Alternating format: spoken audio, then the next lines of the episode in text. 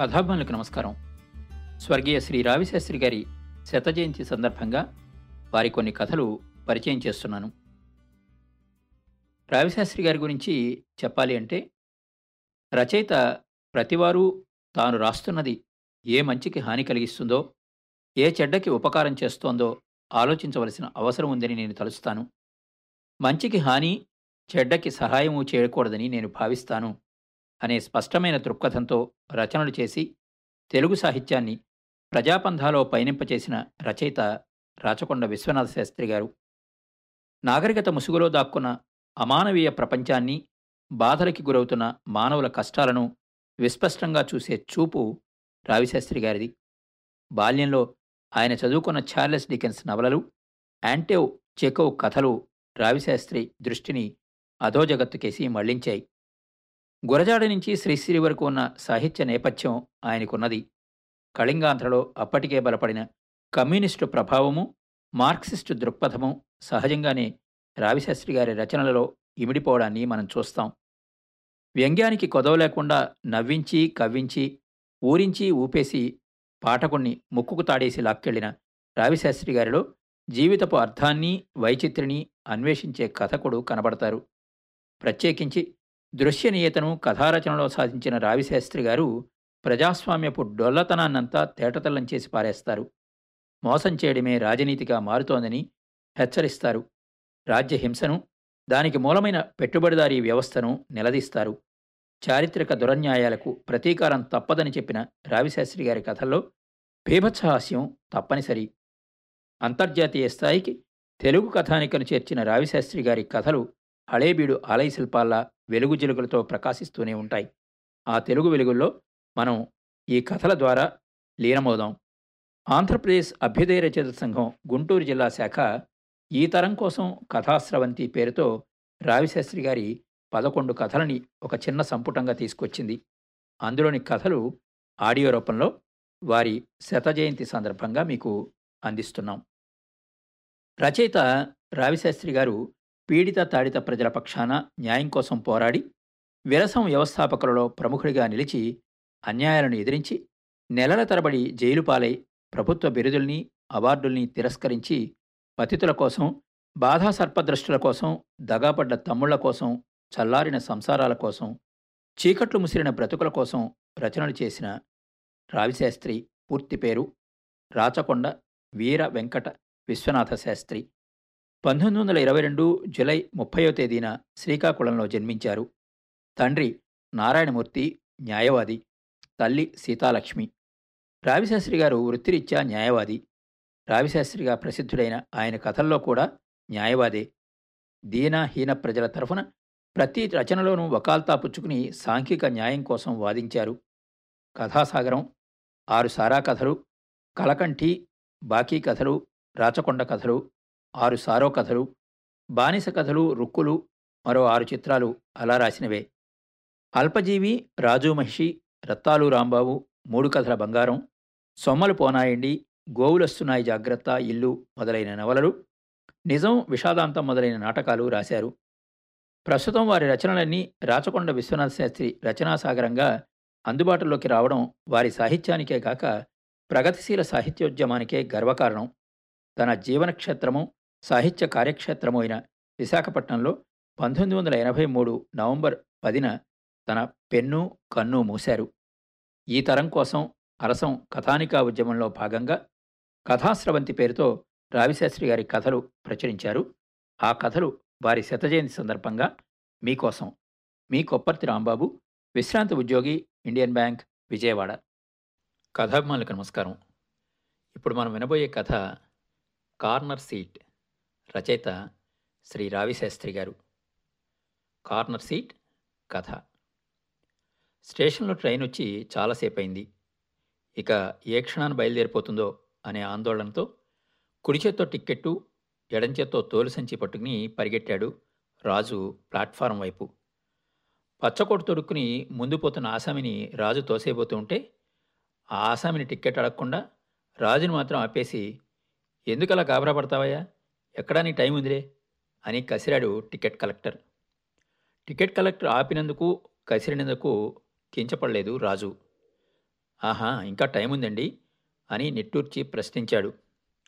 ఓ చచ్చినంత అన్నాడు TC ticket పంచేస్తూ పచ్చకోటు తొడుక్కున్నవాడు ప్లాట్ఫారంలోకి ముందుగా పోయాడు. ఆ వెనకే రాజు కూడా వెళ్ళాడు. మేనల్లుడి పెళ్ళికి వెళ్ళకపోతే బాగుండదని బయలుదేరాడు. ఆ బండి తప్పిపోతే ఇక పెళ్ళికి వెళ్ళినట్టే బండి తప్పిపోయిందంటే అక్కయ్య నమ్మదు. బావకి కోపం వస్తుంది. పెళ్ళిళ్ళ రోజులు రావడం చేత ట్రైన్లో జనం కిటకిటలాడుతున్నారు. ఎక్కడా ఖాళీ ఉన్నట్లేదు. ఏదో బండి అంటూ దొరికింది. అదే పదివేలు. ఎక్కడో అక్కడ ఇరుక్కుని కాలక్షేపం చేసేస్తాను అనుకుంటూ ఇంజన్ వైపు నడిచాడు రాజు. చివరిదాకా నడిచి అదృష్టం బాగుంది అనుకున్నాడు. ఆఖరి కంపార్ట్మెంటు చాలా ఖాళీగా ఉంది. కిటికీలోంచి లోపలికి చూస్తూ వెనకవైపు కిటికీ దగ్గర కార్నర్ సీట్లో ఎవరూ ఉన్నట్టుగా లేదు. మరీ అదృష్టం. నా అదృష్టం బాగుంది ఈ రోజున అని సంతోషిస్తూ లోనికి ఎక్కబోయాడు రాజు. అతనికంటే ఒక్కడుగు ముందయ్యేవాడు పచ్చకొట్టువాడు ముందవడంలో తిన్నగా పోయి వెనక కిటికీ కార్నర్ సీట్లోనే కూర్చున్నాడు. అగ్గిరాముడైపోయాడు రాజు. నేనెక్కడ ముందుగా వెళ్ళి అక్కడ కూర్చుంటాను అని జోరుగా పరిగెత్తిపోయి మరీ కూర్చున్నాడు దొంగ వెధవ. అని అతన్ని మనసులో తిట్టుకుంటూ గత్యంతరం లేక అతనికి ఎదుట సీట్లో కూర్చున్నాడు. కొంచెం సర్దుకుని టికెట్ పర్సులో భద్రంగా పెట్టి పర్సు జాగ్రత్తగా జేబులో పెట్టి చెప్పులు కిందకి విడిచి మఠం వేసి కూర్చుని కంపార్ట్మెంట్ అంతా కలయి చూశాడు. ప్రయాణికులు అంతా కలిసి పది మంది కంటే ఎక్కువ లేరు. అంత తక్కువ మంది ఉన్నప్పుడు కూడా తనకి కిటికీ పక్క కార్నర్ సీట్ దొరకనందుకు రాజుకి మహా చెడ్డ చిరాకేసింది. కోపం కలిగింది. పచ్చకొట్టువాడిని చూస్తే ఒళ్ళు మండుకొచ్చింది. ముందు కిటికీ దగ్గర ఈ విధవ సుఖంగా కూర్చున్నాడు. వెనక కిటికీ దగ్గర ఇంకో విధవ అంత సుఖంగాను కూర్చున్నాడు. మధ్య తను ఎదుటివాడి వైపు చొరచొర చూశాడు. ఎదుటివాడు తొడుక్కున్న పచ్చకొట్టు చెప్పలేనంత మాసింది. అతను తొడుక్కున్న షర్టు మాత్రం తెల్లగా పువ్వులాగా ఉంది. కట్టుకున్న మాసీమాయని పంచె అక్కడక్కడ చిరిగింది. నెత్తి మీద పెట్టుకున్న మరాఠీ టోపీ కింద జుట్టు బాగా పండినట్టు కనిపిస్తోంది. అతని వయసు నలభై సంవత్సరాలకి మించకపోవచ్చు. ముక్కు చాలా ఎత్తుగా ఉండడం చేత కళ్ళు చాలా లోతు పోవడం చేత మనిషి గెద్దలాగా ఉన్నాడు. అతను ఎవరివైపు చూడటం లేదు. కిటికీలో ఎడంచేయి ఆనించుకుని కాలుతున్న సిగరెట్ కుడి చేత్తో పట్టుకుని ఏదో ఆలోచిస్తూ కూర్చున్నాడు. వీడి పిండాకుడు కానీ పచ్చరంగు కోడు తోడుకోవడం ఏమిటి అని రాజు అనుకుంటుండగా ట్రైన్ కదిలింది. రాజు న్యూస్ పేపర్ తీసే ముందు చుట్ట ముట్టించాడు. పేపర్లో అతనికి నచ్చిన వార్తలేవీ కనిపించలేదు. మలయా పరిస్థితి గురించి భారతం అంత గ్రంథం రాశారు. కొరియా యుద్ధం గురించి చేట భారతం అంత రాశారు. ఎవడికి కావాలి వెధవగల? దీని బదులు ఏదైనా బొమ్మల పుస్తకమైనా కొనుక్కోవాల్సింది. చిచి తుతు అని అనుకుంటూ ఉమ్ముకొందికి లేచాడు రాజు. ఇదో గొడవ. ఉమ్ముకోవడానికి మాటిమాటికి లేచి కిటికీ దగ్గరికి పోవాలి అక్కడ కూర్చుంటే ఎంత బాగుండేది? ఆ వెధవ హాయిగా కూర్చున్నాడు. వాడి పక్కనే కిటికీ వైపు కూర్చుంటేనే అలా చేస్తే ఈ ఉన్న కార్నర్ సీట్ కూడా వదులుకోవాలి. మరెవడైనా వచ్చి తిష్ట వేస్తాడు. దూర ప్రయాణం అయ్యే తంది కూర్చున్నాక తిరిగి చదవబోయాడు. కొరియర్ వారు Truman స్పీచి wanted columns soap advertisements. Chess ఎవడికి కావాలి ఈ వెధవఘోష మరో బ్యాడ్ డబ్బులు పారేస్తే మంచి సినిమా పుస్తకం అయినా వచ్చును. బొమ్మలతో సహా అని పేపరు మడత పెట్టేశాడు. ఇంకేమీ చేసేది లేక అటు ఇటు చూస్తూ కూర్చున్నాడు చుట్ట కాలుస్తూ. ఏదో స్టేషన్ దగ్గరవుతున్నట్టుంది. ఈ పాడుబండి ప్రతి ఊళ్ళోనూ ఆగెట్టుంది. ఈ పక్కికి వెళ్తే పెళ్ళైన పదోనాటి చేరేట్టున్నాను అక్కడికి. కిటికీ వార కళ్ళు మూసు పడుకున్నా బాగుండు ఎక్కడ దిగుతాడో కానీ వాడు దిగిపోతే బాగుండు మీరు ఎక్కడ దిగుతారు? అని పచ్చకోటవాణ్ణి ప్రశ్నించాడు. అతను జవాబు చెప్పలేదు. రాజు వేసిన ప్రశ్న విన్నట్టుగానే లేదు. ఏదో తీవ్రంగా ఆలోచిస్తున్నాడు. సిగరెట్టు మాటిమాటికి పీలుస్తున్నాడు. ఎండిపోతున్న పెదవుల్ని నాలికతో తడి చేసుకుంటున్నాడు. కూర్చుని చోట్లోనే అటు ఇటు కదులుతున్నాడు. లోతుకుపోయిన కళ్ళతో లోపల లోతుల్లోకి చూసుకుంటున్నాడు. ప్రశ్న వేస్తే జవాబు చెప్పడే ఏమండోయ్ మిమ్మల్ని అని గట్టిగా అరిచాడు రాజు. సుఖంగా నిద్రపోదామని సిద్ధమయ్యేసరికి పక్కనున్న వాళ్ళు అల్లరి చేస్తే ఎంత కోపంగా ఉంటుందో అంత కోపం వచ్చినట్టుగా ఉంది పచ్చకొట్టువాడి ముఖం. ఏ ఎందుకు? అని విసుగ్గా అడిగాడు. ఏ ఊరు వెళ్తున్నారు ఎక్కడికో అక్కడికి వెళ్తాను మీకేలా? దయచేసి మీ మానాన్ని మీరు కూర్చుని నా మానాన్ని నన్ను కూర్చొనివ్వండి. అతను చాలా విసుక్కున్నాడు. తల మీద టోపీ తీసి విసుగ్గా బల్ల మీద పడేశాడు. అతను చెప్పిన సమాధానానికి వెనక సీట్లో ఎవరో నవ్వినట్టుగా అనిపించింది రాజుకి. ఏమిటి వీడి పొగరు? ఏమిటి వీడి పోయే కాలం? ఎంత తెగులుగా ఉంది దౌర్భాగ్య పెదవకి? దౌర్భాగ్య పెదవైపు కొరకరలాడుతూ చూశాడు రాజు. టోపీ తీసేయడంతో అతని ఎండిన పండిన పీచు జుట్టు గాలికి ఎగురుతూ చెదురుతోంది. చెవులు బాగా పెద్దవిగా కనిపిస్తున్నాయి. అతని గడ్డం బాగా మాసింది. రాజు కంటికి అతను చాలా వికృతంగా కనిపించాడు. చెవల వెధవ మర్యాద మప్పితం తెలియదు జవాబు ఇవ్వలేడేం సరిగ్గా? పోనీ నాకేం లోటు వచ్చింది జాతి చూపరా బసవా అన్నట్టు వాడి గుణం వాడు చూపించుకున్నాడు కానీ ఎదురుగా ఇలా దిష్టి పెడతల రోజుల్లా కూర్చునే ఉంటాడు కాబోలు. లోపల మండిపోతూ కూర్చున్నాడు రాజు. ఈ వెధవయ్యం గారు ఎక్కడికి వెళ్తే నాకేం ఎక్కడికొక్కడికి పోతాడు వాళ్ళ కాట్లోకి వెళ్తాడు వెళ్ళని నాకేలా? కానీ పెట్టే బేడ ఏ గుడ్డు తెచ్చుకోలేదే వీడు. వీడి వాటం చూస్తే టిక్కెట్ కొనవాళ్ళ లేడు. అందుకనే ఇందాక గేట్ దగ్గర అలా హడావిడిగా తోసుకుని దాటేశాడు. టికెట్ కలెక్టర్ వస్తే వీడిని దింపించి పారేయచ్చు. ఒక స్టేషన్ అప్పుడే దాటిపోయింది. కానీ టీసీ ఇంకా రాడే. ఎవడు కనిపించడే. పూర్వం ఇలానే ఉండేదా. అడుగడికి వచ్చి చెక్ చేసేవారే. ఇప్పుడంతా ఇలా తగులుతోంది. చీచి. డబ్బిచ్చి వచ్చినవాడు బాధపడ్డాం. కానీ ఇవ్వకుండా వచ్చినవాడు సుఖపడ్డాం. ఇలా అయితే ఎలా చావడం? ఆనెస్ట్ పీపుల్ కష్టపడి నష్టపోవాల్సి వస్తుందని ఎవడూ గుర్తించడే. ఛ! పచ్చకొట్టువాడు దగ్గడం ప్రారంభించాడు. బాధగా కఫంగా అసహ్యంగా దగ్గి దగ్గి కిటికీలోంచి పైకి ఉమ్మేసి కోటు చేత్తో మూతి తుడుచుకుని అమ్మయ్య అని ఆయాసం తీర్చుకున్నాడు. వీడికి క్షయరోగం ఉన్నట్టుంది. సంకటాల వాళ్ళని ట్రైన్లోకి ఎందుకు రాణిస్తారో అథారిటీస్కి బుద్ధులు లేవు. వీడికి టీబీ ఉంది. అనుమానం లేదు. చచ్చేట్టున్నాడు ఈ వెధవ. ఈ క్షణంలో చస్తే నేనే విచారించను. భూభారం ఎంత తగ్గినా తగ్గడమే. మరో స్టేషన్ వచ్చింది. ట్రైన్ ఆగింది. ఇద్దరు బికార్లు దిగిపోయారు. ఈ బికారి కూడా ఇక్కడే దిగిపోతే బాగుండు అని రాజు అనుకుంటూ ఉండగానే పచ్చకొట్టువాడు ఏదో నిశ్చయానికి వచ్చినట్టు గభాలను లేచి కంపార్ట్మెంట్ వెనక గుమ్మంలోంచి వెనక వైపుకి దిగిపోయాడు. పోయాడు ఫకీర్ వెధవ. నిజంగా పోయినట్టేనా? టోపీ వదిలేసేడే మళ్ళీ వస్తుంది కాబోలు శనిదేవత. టీసీ వస్తాడని భయపడ్డాడో ఏమో. రెండో వైపు తిరిగి చూస్తే ప్లాట్ఫామ్ కనిపిస్తోంది. ప్లాట్ఫారం మీద మనుషులు లేరు. అటువైపు కిటికీ దగ్గర అంతవరకు కూర్చున్నవాడు హాయిగా పడకేశాడు. వాడంత హాయిగా పడుకోవడం చూసి బాధపడలేక ముఖం తిప్పుకున్నాడు రాజు. బండి కదిలితే బాగుండని అనుకుంటూ లేచి ఎదటి కిటికీలోంచి పైకి చూశాడు. ఇడిగో పచ్చకోటువాడు ఇక్కడే నిల్చున్నాడు. మాసిక పచ్చకోటు వీడును.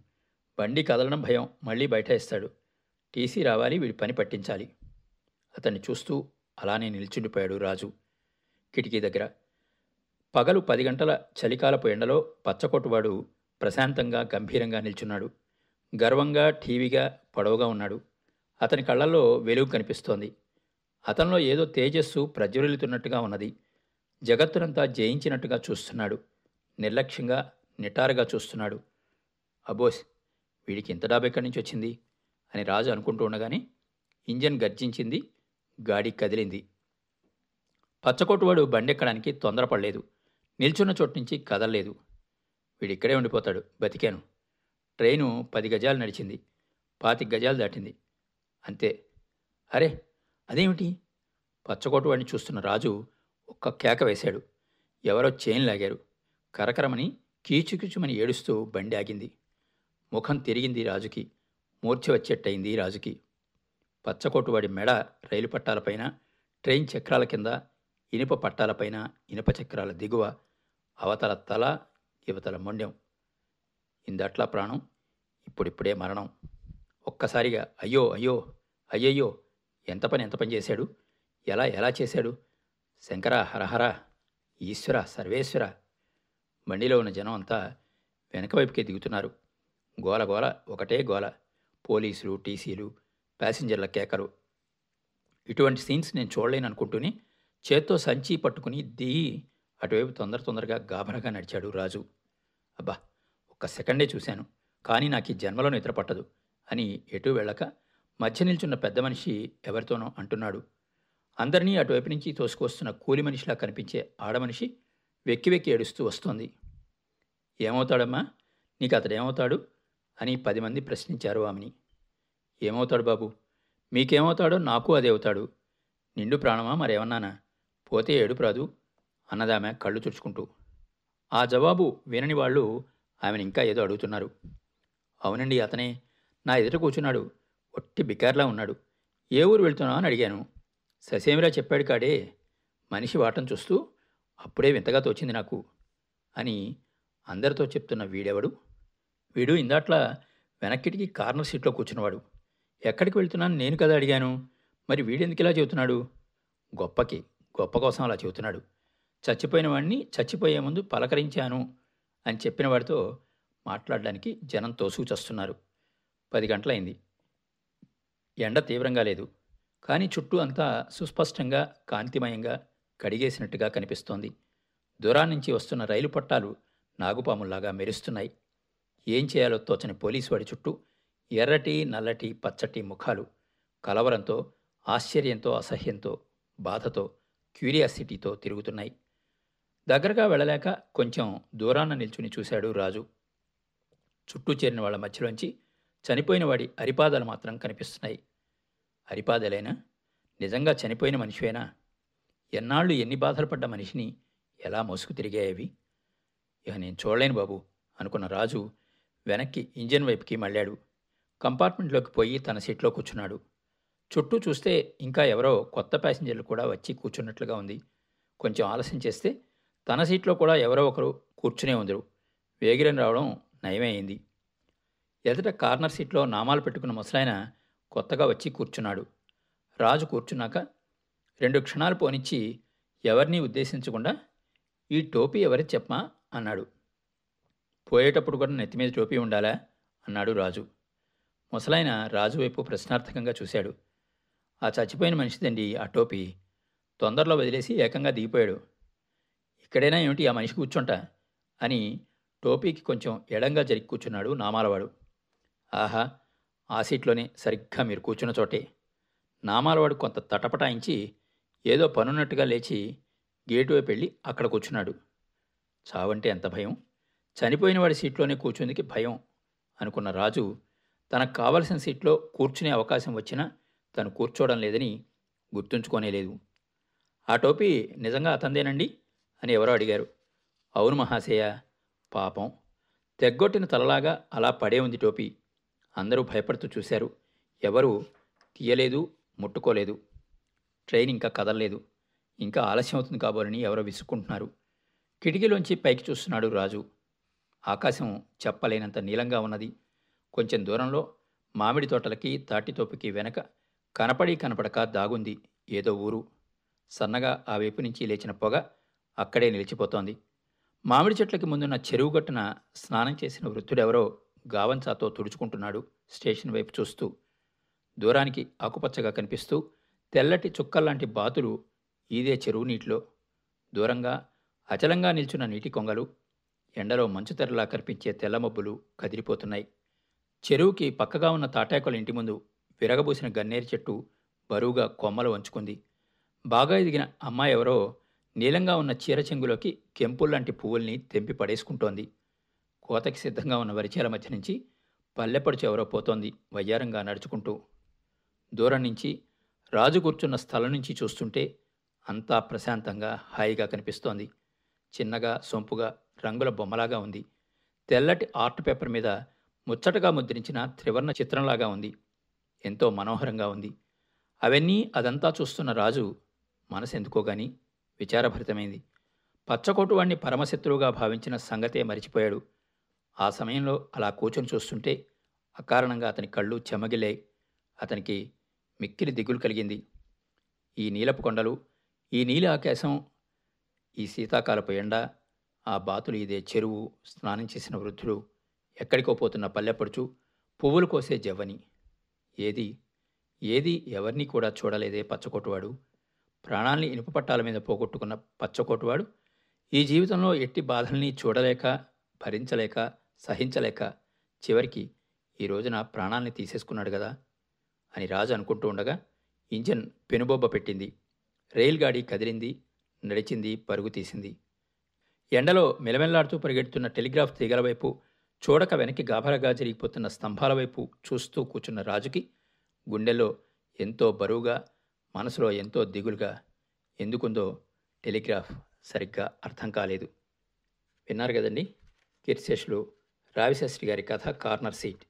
ఈ కథ పద్దెనిమిది ఫిబ్రవరి పంతొమ్మిది వందల యాభై మూడో సంవత్సరం ఆంధ్రపత్రిక వారపత్రికలో ప్రచురించబడింది. మరో మంచి కథతో మళ్ళీ కలుద్దాం.